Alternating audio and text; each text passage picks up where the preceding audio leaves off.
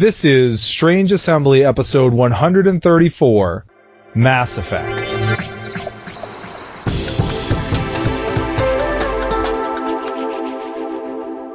So are we going to give our viewers or our listeners three different endings that are really the same ending? No, because that is way too much work. And I need to be a little maybe more committed to doing uh, less work, I think is a, a conclusion I I perhaps should draw from my recent uh, experiences. I'm Chris Stevenson. Here with me today are Jay Earl. Hello. And Mike Cook. Hey. Hey, and although that's not even going to be the first thing I talk about, we are a tabletop gaming podcast, Strange Assembly. You can check us out at strangeassembly.com, subscribe to the podcast on iTunes, or visit us at facebook.com slash strangeassembly. If you're one of our regular listeners, you'll notice that it's been over three weeks since you last heard any episode at all, and over a month since you last heard me with Jay and Mike. So I, I guess I sort of want to apologize for things having been dead for a while and sort of not. Yeah, stop having a life, Chris. What kind of nerd gamer are you? Well, um, yeah, I, I am the sort who has a life. And so, yeah, so not, not only have we not recorded an episode, but if you check out our website, usually I try to have some sort of update on the website every weekday or almost every weekday. You know, a deck list, a review, some sort of industry news. And if you look at the website for the last three weeks, almost the only thing that we've had up are my Monday Legend of the Five Rings Kotei season statistics reports because those sort of have to go out, and then a couple of the coming storm L5R expansion previews because those literally have to to go up. That's right, you know, that's how it works. They give you a preview, you have to actually post it, or it doesn't really work. So basically, my life has always been kind of busy, and I enjoy Strange Assembly and doing this because it lets me do something more with the hobby I enjoy and it lets me feel that it's semi-constructive, you know, I'm actually producing something about it that however trivial it may be is actually some sort of content rather than just consuming. But the rest of my life, especially my work, which I don't really talk about here, got busy, but also there were some things that were extremely stressful, let's say, and I had kind of gotten to the point where for health reasons I needed to lay off and I can't really lay off the other parts of my life. So Strange Assembly sort of had uh, to take a, a very, very far to non-existent back seat. Uh, now, uh, hopefully this won't happen again, but like I say, I, I'm sorry because I, I like to, to put stuff out there, and so it creates an expectation, perhaps, that there's stuff, but ultimately I cannot apologize for, no offense, putting the non-paying listeners of Strange Assembly behind uh, the other parts of my life. But one of the things that I, I have done with the decompression time that I've had from taking off here is that I finally got to play Mass Effect for, for reals. Uh, I had made a decision with Mass Effect to I, I didn't play the first one right away, and then I knew there was going to be a trilogy, so I'm like, you know what? I am going to wait until the whole trilogy is out, and then I am going to get whatever, you know, Mega, Ultimates, Total, what, you know, whatever edition they put out, and I'll just do that, and then I can play it all at once. Of course, by the time that came out, I had kids, and I finally got Mass Effect Trilogy for Christmas last year, and lately I finally had the chance to sit down and play it, and I have to say, it is amazing! I'm sure that everyone who has listened to us probably played this. The first Mass Effect came out seven years ago, but it's amazing! This game is fantastic! Agreed, uh-huh. yes. Yes, so, you know, I, I sometimes think that my, my preferences for things are, are too rooted in nostalgia. You know, I go back and look at, oh, what do I think are the best games of this sort or games of that sort, and it's, you know, all these things that stretch back way, way far into my, you know, at least college, if not childhood. And it's nice to, to play something new to me at least that I was just amazing. Like it is, that's, that's like one of the best video game series of all time, I think. It's amazing.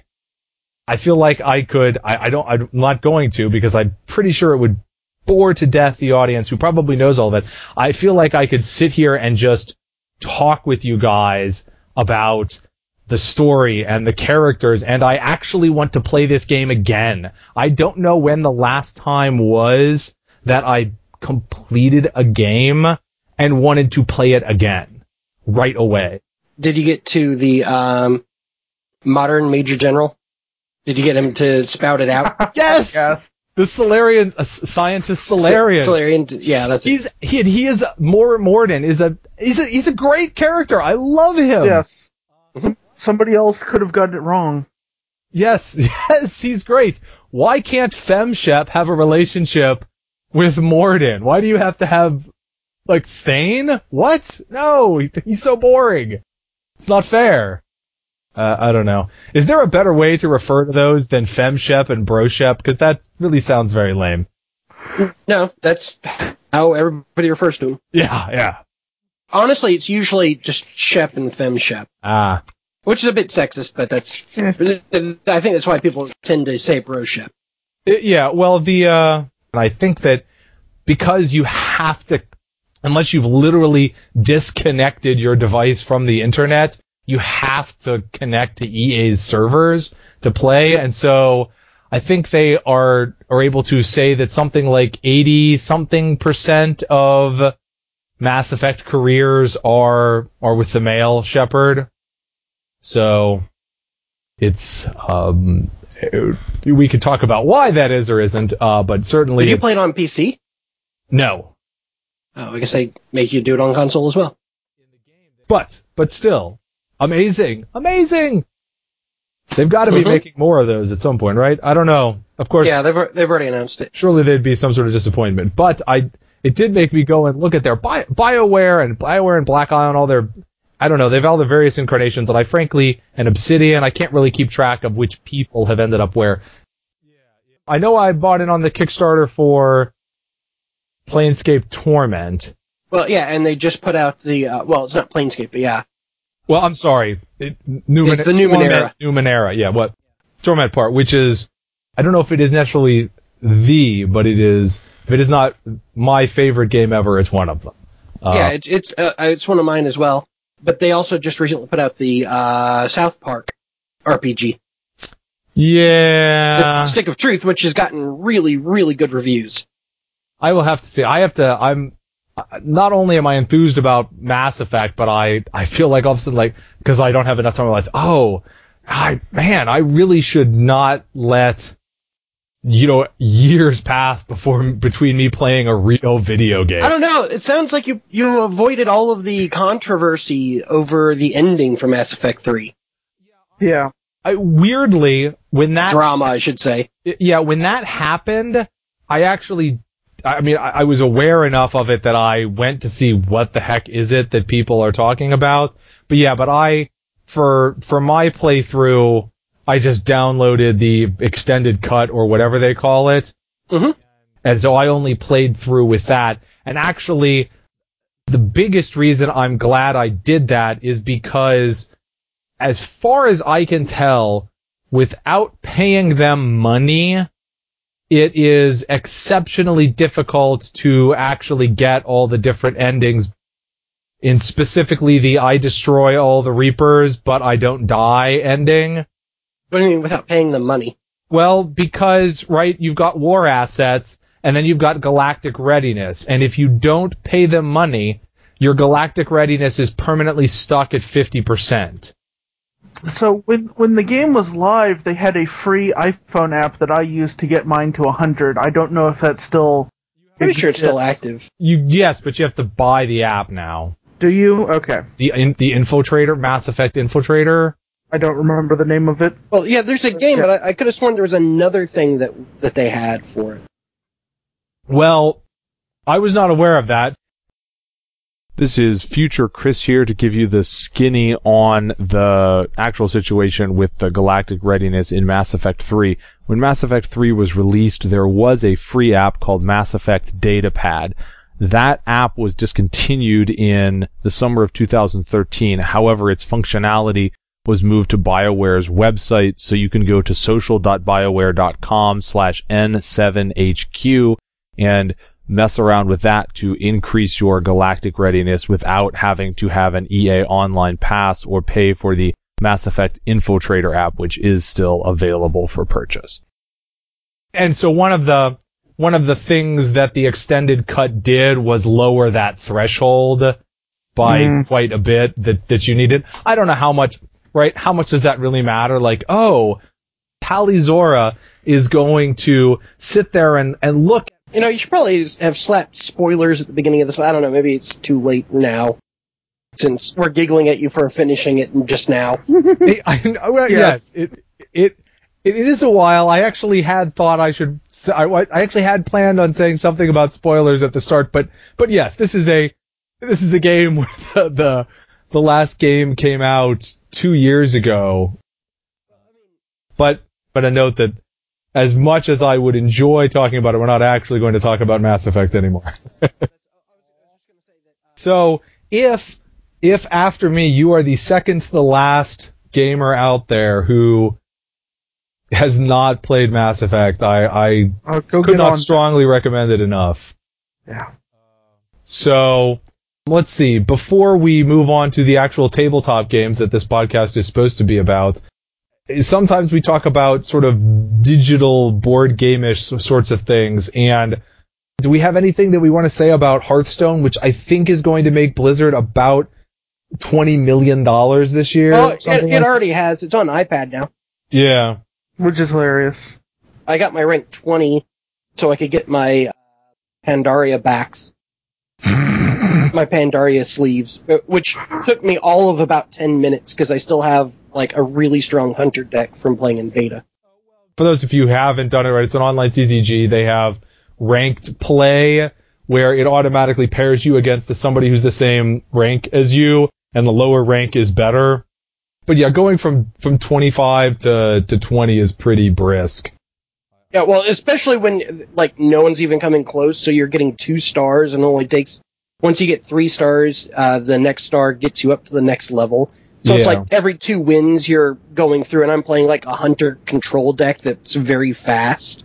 Yeah, so I find myself liking Hearthstone, but in this sort of vague, like, wow, this is really good for something I don't have to pay for, but I just, I, the online things like that, they straddle this realm where they do not give you the social experience that I like from board and card games, that there's just a, a, a, big difference between those things, but they are also not giving you this sort of really eye popping, doing wild and crazy cinematic story stuff that you can get from a traditional video game. And so it's, there's a place for them, but it's just not the sort of place where I'm willing to sink money into buying random packs of digital cards.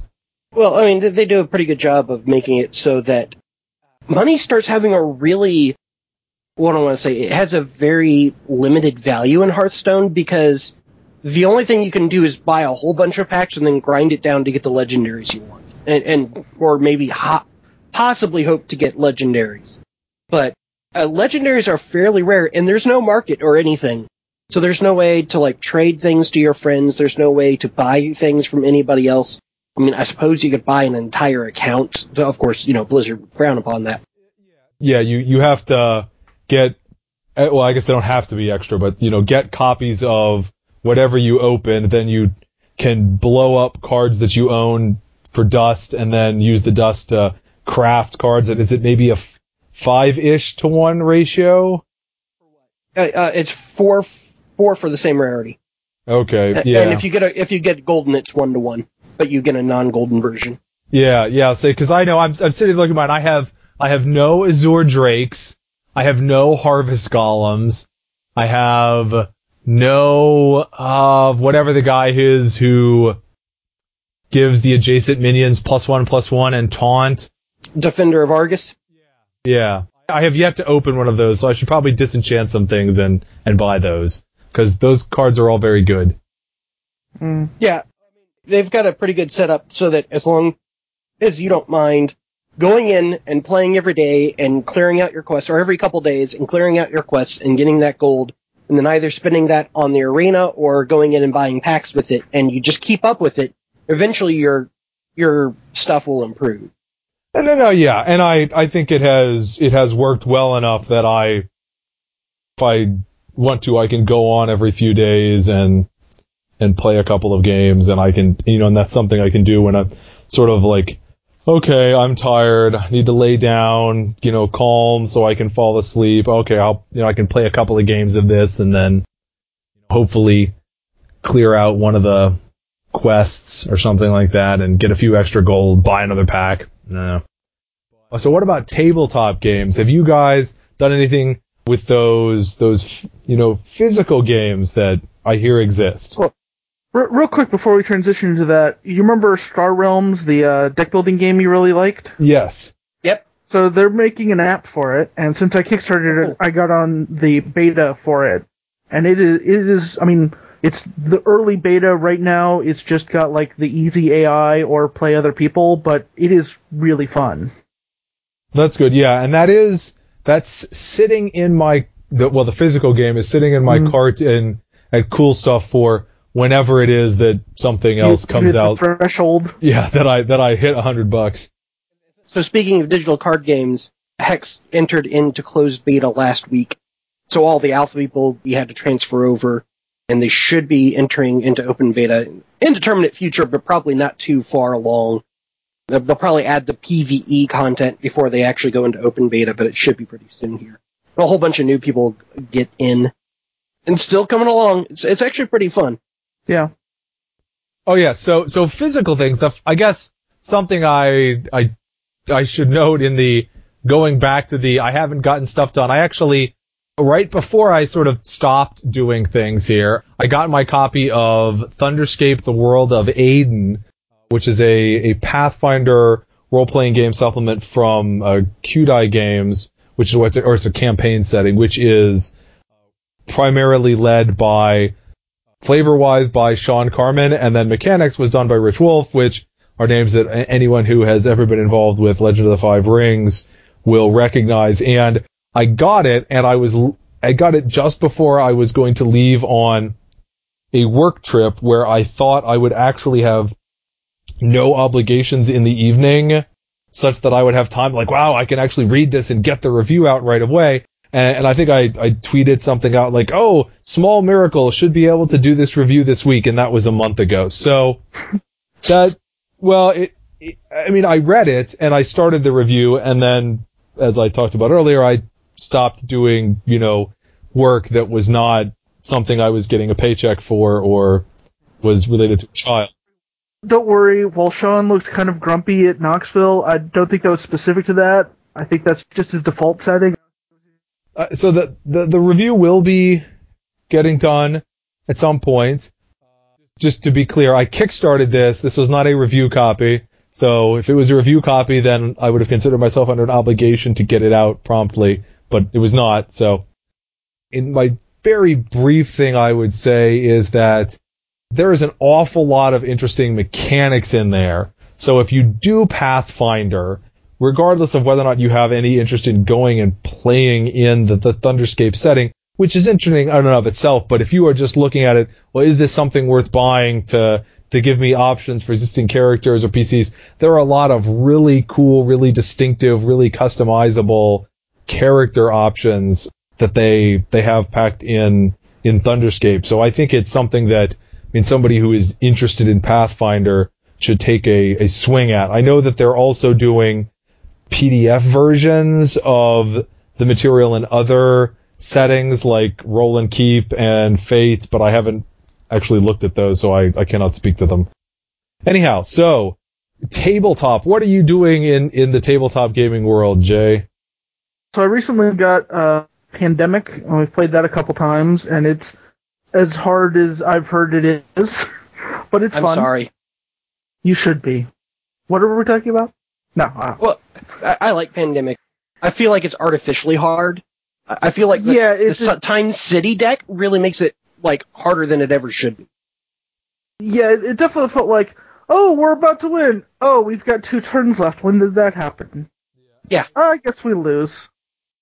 I assume you are, if you're just now playing it, you're playing it with the the recent reprint from a year or two ago. I would not know the difference, so Okay. probably yes, because recently got the copy. Yeah. Did you make sure that you had the right map? There's a different map.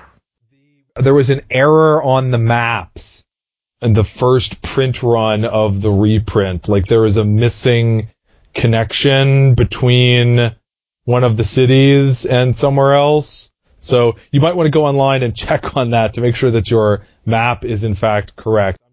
If you guys just got it, it's probably a later printing, but if it's the wrong board, they can replace that. You're just playing with the base game? For right now, yes. Okay, yeah, well, because I know in the lab was a an expansion for that last year that a lot of people liked.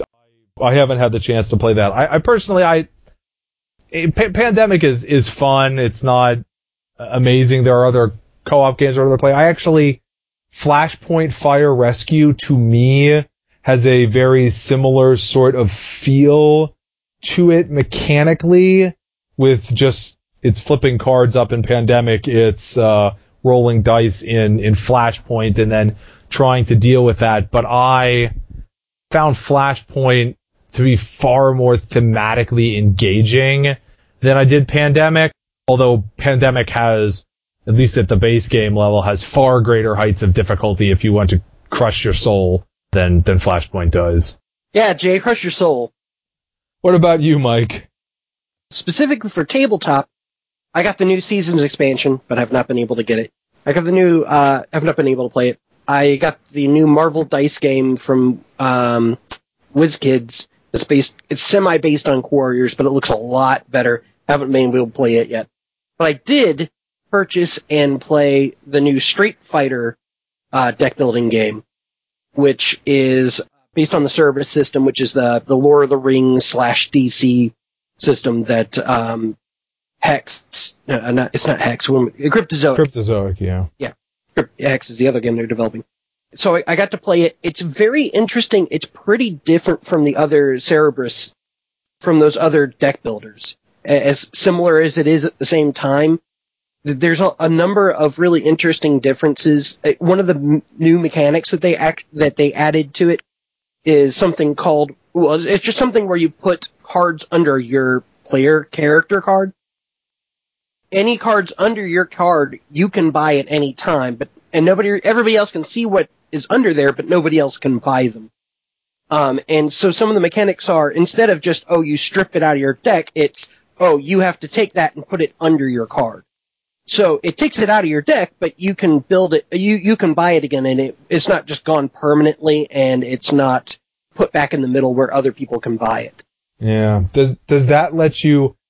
One of the potential problems that some people would complain about about those sorts of systems are, you know, there can be luck in did the really awesome, relatively high cost card happen to flip up at just the time when I'm able to afford to buy it, or does it? Oh, I'm just one short, and then I never get the chance again. Or I mean, is is there some way where you can kind of mitigate the randomness of what comes out by sort of identifying cards in the middle and stashing uh, them there for you to buy later, or Well, yes and no. I, I would say because I've I've I realized I didn't really mean to, but I've purchased every single one of these games that they've put out. including including all of the Lord of the Rings ones. Yes, Wow. they're all they're all actually fairly distinctive from each other. Believe it or not.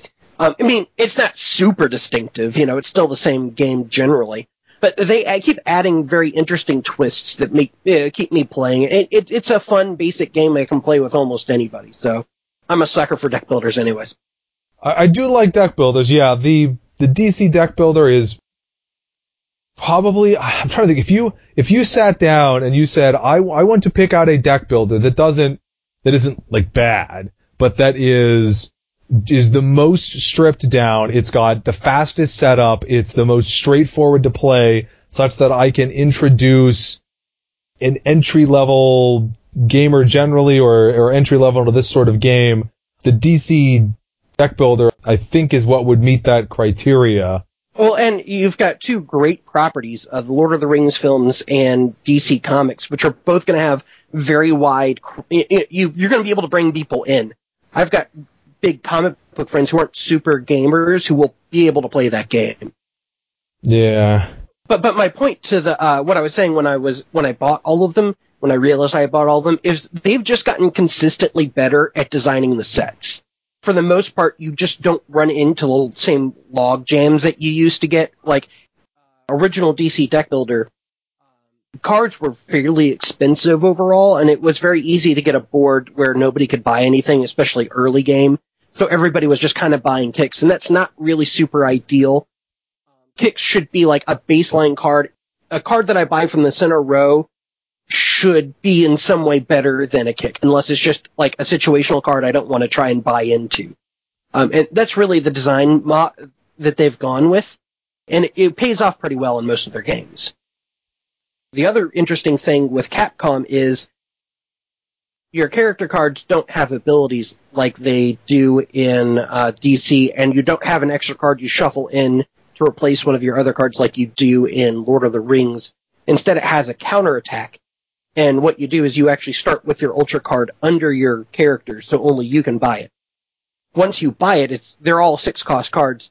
They have both an attack and defense, and the cards in the middle are much more attack focused than they have been in the past and with other systems. So there's much more chances to avoid attacks.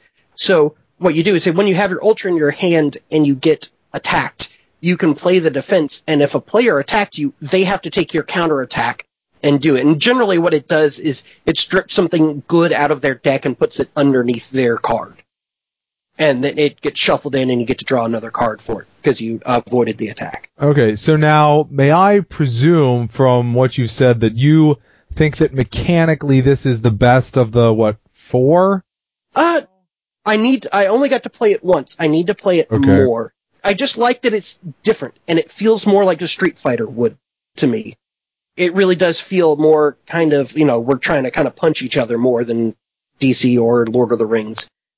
For using basically the same system, they've gotten. I, I admire how much difference they managed to build into the sets and into the games. Yeah, let's see. What have I played lately that the little uh, new things that I've gotten to do? I played Carcassonne South Seas. So if you haven't played Carcassonne, you, you probably should. And it's a tile laying game where you lay a tile and then you can play a meeple. I mean, it's the origin of meeples. And in the base Carcassonne, you're either putting it on a city or you're putting it on a road or you're putting it on a field. And the later tiles have to match up and then you score points when your the city that your meeple is on completes or the road completes, that, that sort of thing. South Seas is this, this that same core mechanic, except that it's islands instead of cities, and it's plank bridges instead of roads, and, and that sort of thing. There's there's some uh, minor differences that aren't aren't really worth going into. The big difference is that you don't directly get victory points for completing those features.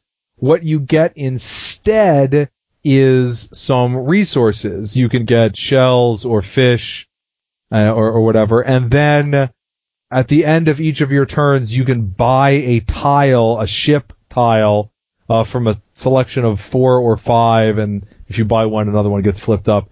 And each of those you requires a different quantity and kind of resource to buy, and then those are worth victory points. And you get a few victory points at the end for uh, for resources that you have left over. I enjoyed it. The downside for me is, and I and I feel like I've felt this about a lot of games, is that it is a it is a complication to Carcassonne.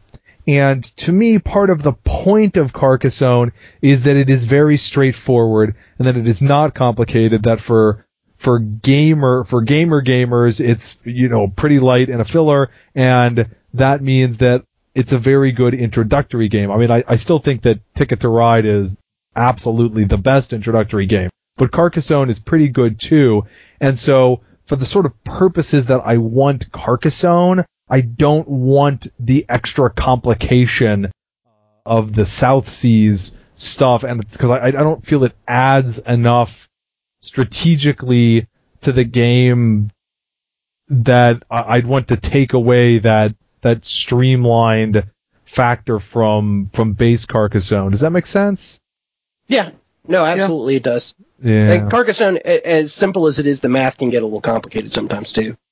Yeah, yeah. I mean, I think the other rules difference is that that may be noteworthy that I forgot about is that you can actually just voluntarily pick your guys up.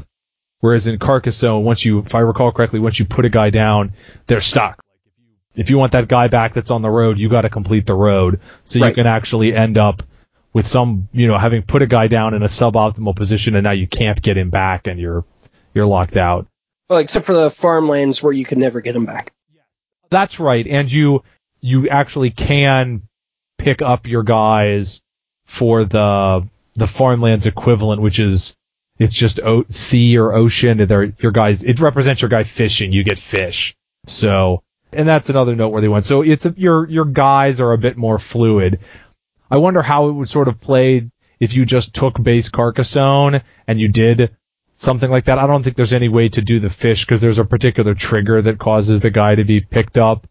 But to do the thing where you just let the players pick things up so people uh, you know, a new player would not have to worry about getting their guys stuck or getting sitting there with not having any guys to play and being forced to just pray that they get the right tile to rescue the guy that's that's stuck where they don't want it. But I doubt I'm curious enough about that to actually figure it out. uh Sorry, uh, well, there's one other quick thing that I did. They released Yomi on iPad last week. Okay. When they did Hearthstone. It is an app that they put out on iPad where it's a, basically a fighting game simulator. So you have your character and your character has a deck of cards and it's like a regular playing deck of cards. So it's got all, uh, all the suits and all of the 1 through 13. But they do different things. They have different attacks and they have different defense so it's the throw, block, attack circle that you normally get because it's that's already kind of that rock paper scissors game in fighting games. But the attacks have different speeds, the blocks have different speeds. If you're trying to block and I throw, then I do damage to you. It's got a bunch of really interesting systems. The decks are very they're specific to each character, so they come out being very different, even though they the base level are kind of constructed the same it's it's hard to describe without actually playing it. And it sounded a little hokey to me, but then I got I actually played a couple rounds. I'm like, wow, this game is really good. And it's something that I've been seeing around for forever, and I just had never played. And that led me because apparently it's the same thing as Puzzle Strike. It's the same characters. Yes, yeah. And then Puzzle Strike is at just a kind of a Dominion it clone ish type thing, but it actually has a different mechanic with it. I'm like, how did I not know these games were cool when my local uh, board game place was selling them because now nobody has it. Oh yeah, Puzzle Strike. Did that? I went through maybe three editions. Yeah, with adding yeah. different characters. Yeah, they're all done by it's it's Sirlin Games, which is yep. Richard Sirlin, and he right. I think it's Richard. Future Chris again. Nope, that's David Sirlin. And mm-hmm. he first made his chops back in Street Fighter stuff. He was the one who I think designed the the puzzle fighter. I don't know. I don't remember what they call it, the prime version or whatever the sort of fixed thing is. And he's done a number of, of online designs, and I think almost all of his own game design. Well, if one wanted to speak of it dismissively, might one say it's it's a, it's a large selection of rock paper scissors variants. It's very much on that, very mathy. I know if you go look him up, there are some really snide rants back about uh, back in the day about Street Fighter tournament play. Basically, he would be, be right at home. He's right at home on the internet like the rest of us. Being a, a snob about our own particular spheres. So you can get Puzzle Fighter physically, you can get Yomi physically, and for, so for the app, Mike, is that a pay a flat fee, get everything, or is it one of these where buy the app, get two decks, and then it's an in-app purchase to get all the other characters. It, it's a 50-50. It's uh, you pay ten bucks and you get ten of the decks. You get ten characters, and then there's an in-app purchase to pay ten dollars to get the other ten characters. But you can play against them with the AI. Like the AI will still play them. That it's nice because I know I like that in my in Summoner Wars, which I play Yeah. a little bit on, on the app, is that I have most of the decks, but not all of them. But yeah, I can I can still play against them for a little bit more variety. Don't have to just be like, okay, it's the dwarves again. Ugh. Yep. So another recent thing I've played is one of these new hotness sort of things out there, which is Concordia. It's a Mac Mac Gerdts game. It is literally trading in the Mediterranean. You have the Roman Empire at sort of the the furthest flung expanse of its reach. You so you've got the Mediterranean. The Mediterranean's sort of the the southern half of the board with northern Africa along the bottom and Britain's in the upper left corner, that that sort of thing. And you ah you there's got to be a name for this, but I don't know what it is. But it's one of these mechanics where you you have a hand of cards, and on each of your turns you play a card for whatever the effect is, and then one of your cards is pick all the cards back up out of your discard pile. So you have all these different options, but you only get to take one of them until you spend an entire turn picking everything back up. Very Euro game. You have little ships and you have little workers or colonists or whatever. I think they're colonists. And you have to, to expand out into the empire and you build cities and there's five different resources. And then when you're taking your, your actions, you can flip over, you can choose to produce in a particular province, which gets production for everyone who has the cities in that province, depending on what their cities are. But if you're the one who took that action, then you get an extra bonus, and then nobody can produce from that province again until somebody takes the produce action to flip all the. You you mark that by flipping the tile a tile face down, and then you flip them all back over, and you get cash as your action instead of producing. There's a card row.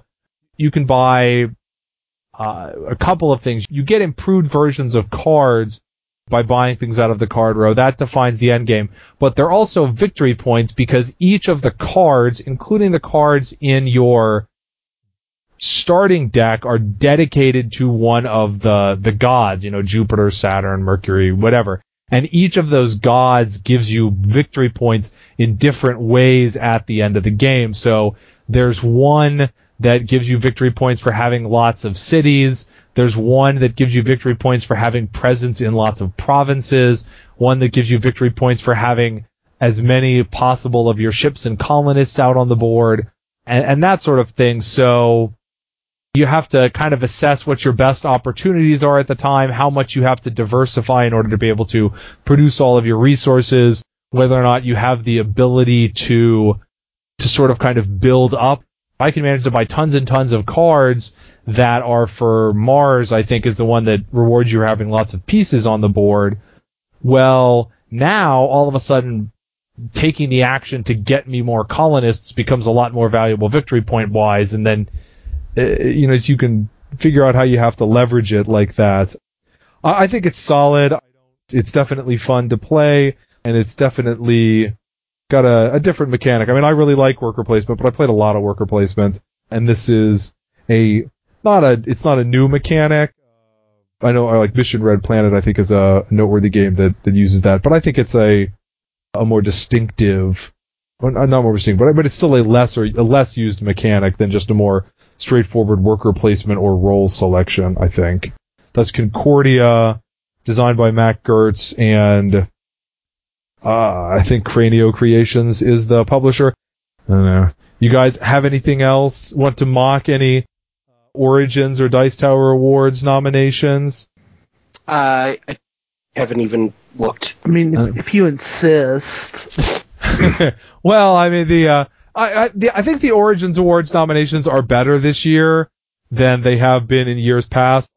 Do they still have like eight year old games on there? I do not think they have eight-year-old games on here anymore. At least not that I noticed. I, I think they're all actually from you know within the last year or so.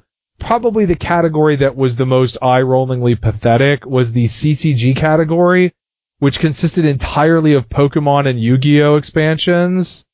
Look, they gotta catch them all.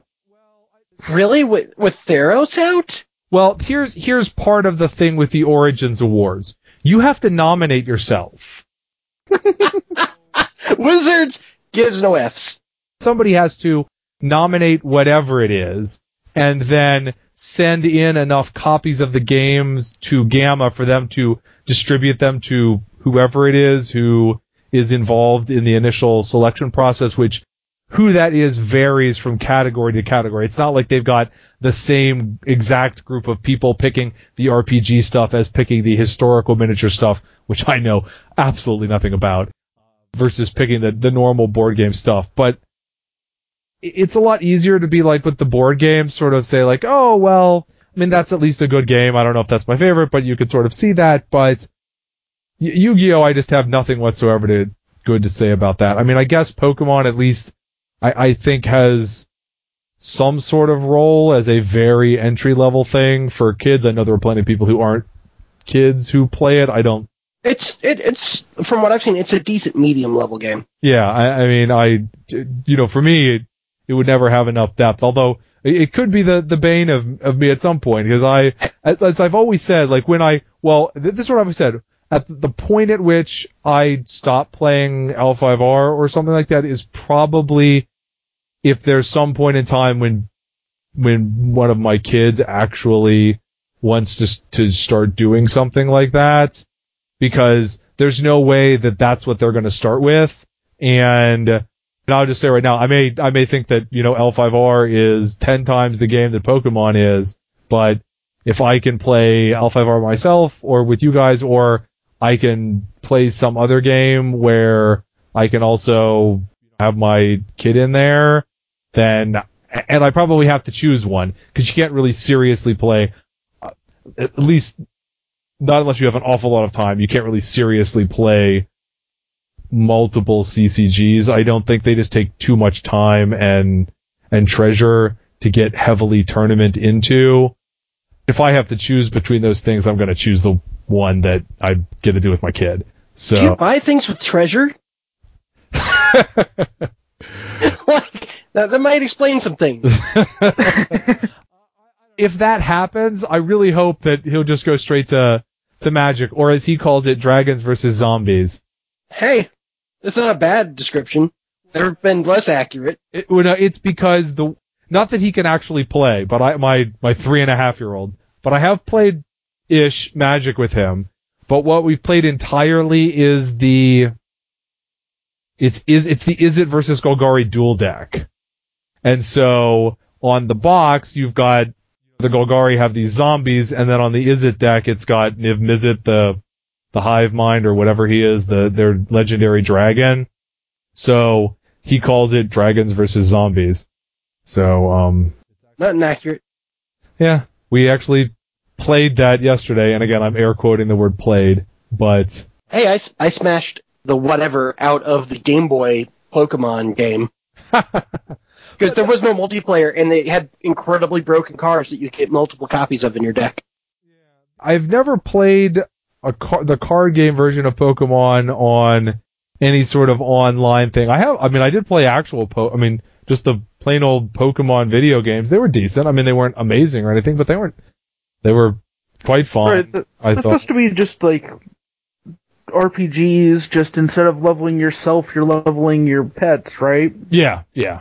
Well, I mean, it's basically what it is, but th- there is a very large part of battling and trading. That's what it's one of those things because it's a multiplayer game. Multiplayer can elevate something that's like eh by itself to like, oh well, I've got competition. I want to be the best at it or whatever. It makes it you you'll play something a lot more than normally would, and that's what a lot of what Pokemon has going for.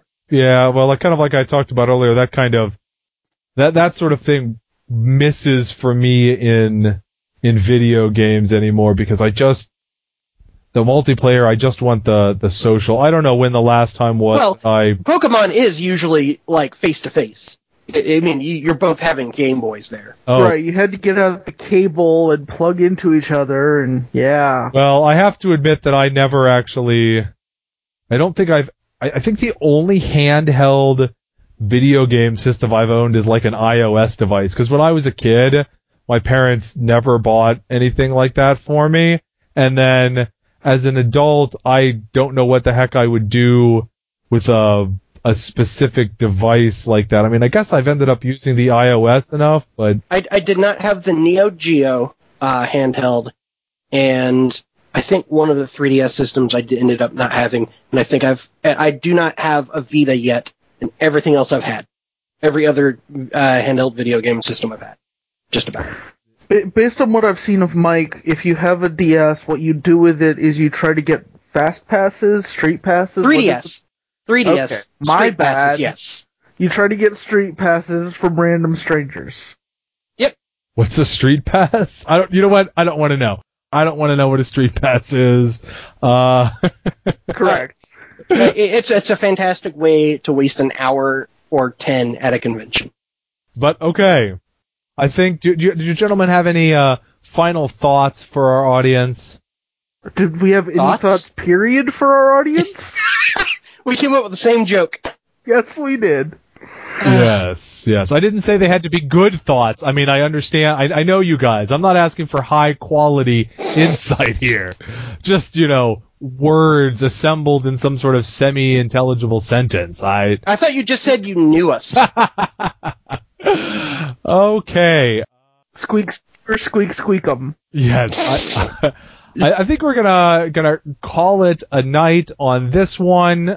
Hopefully it will not be this long again until the next episode because certainly there's lots of cool Legend of the Five Rings stuff that we could talk about. Siege decks! Oh, that's so awesome.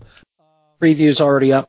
But yes, the coming storm previews are starting. You can see some of those actually on, on Strange Assembly. But again, I, you know, I I know I've said this seven times, but I, I it must have been a while since I got really taken with the new video game, just partially just because I don't do it anymore. But Mass Effect is awesome. Yes. I'm, I'm glad that, I'm really glad that, that that's out there and that somebody's still making some quality stuff like this. Now I'm, now I'm excited to, to see something. Maybe I'll, I'll have the to new hit Dragon Age is coming out in August. Dragon Age Inquisition, yeah, although here's the problem. I don't have anything that can play that.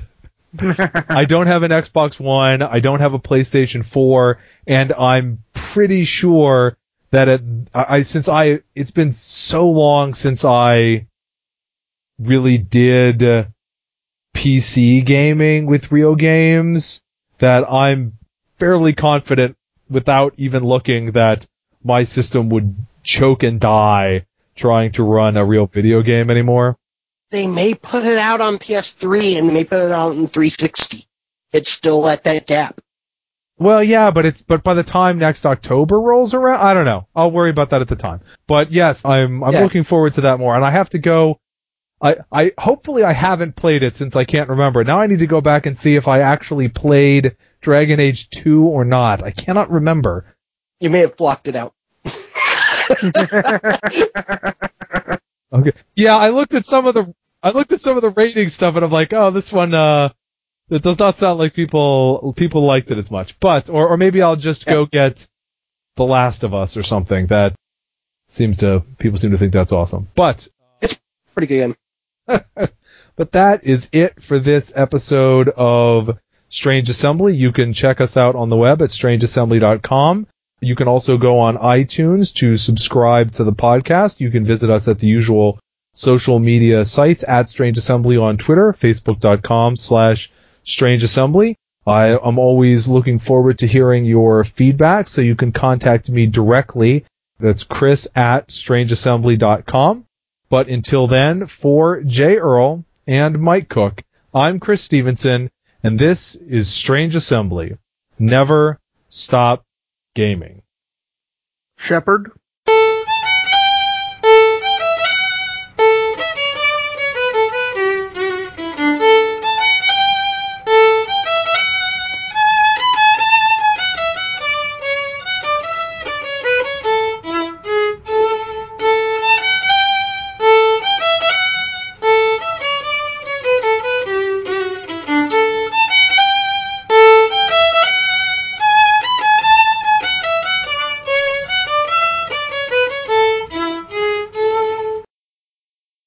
The very model of a scientist Salarian. I've studied species Turian, Asaurian, Batarian. I'm quite good at genetics as a subset of biology because I am an expert which I know is a tautology. My xenoscience studies range from urban to agrarian. I am the very model of a scientist Salarian.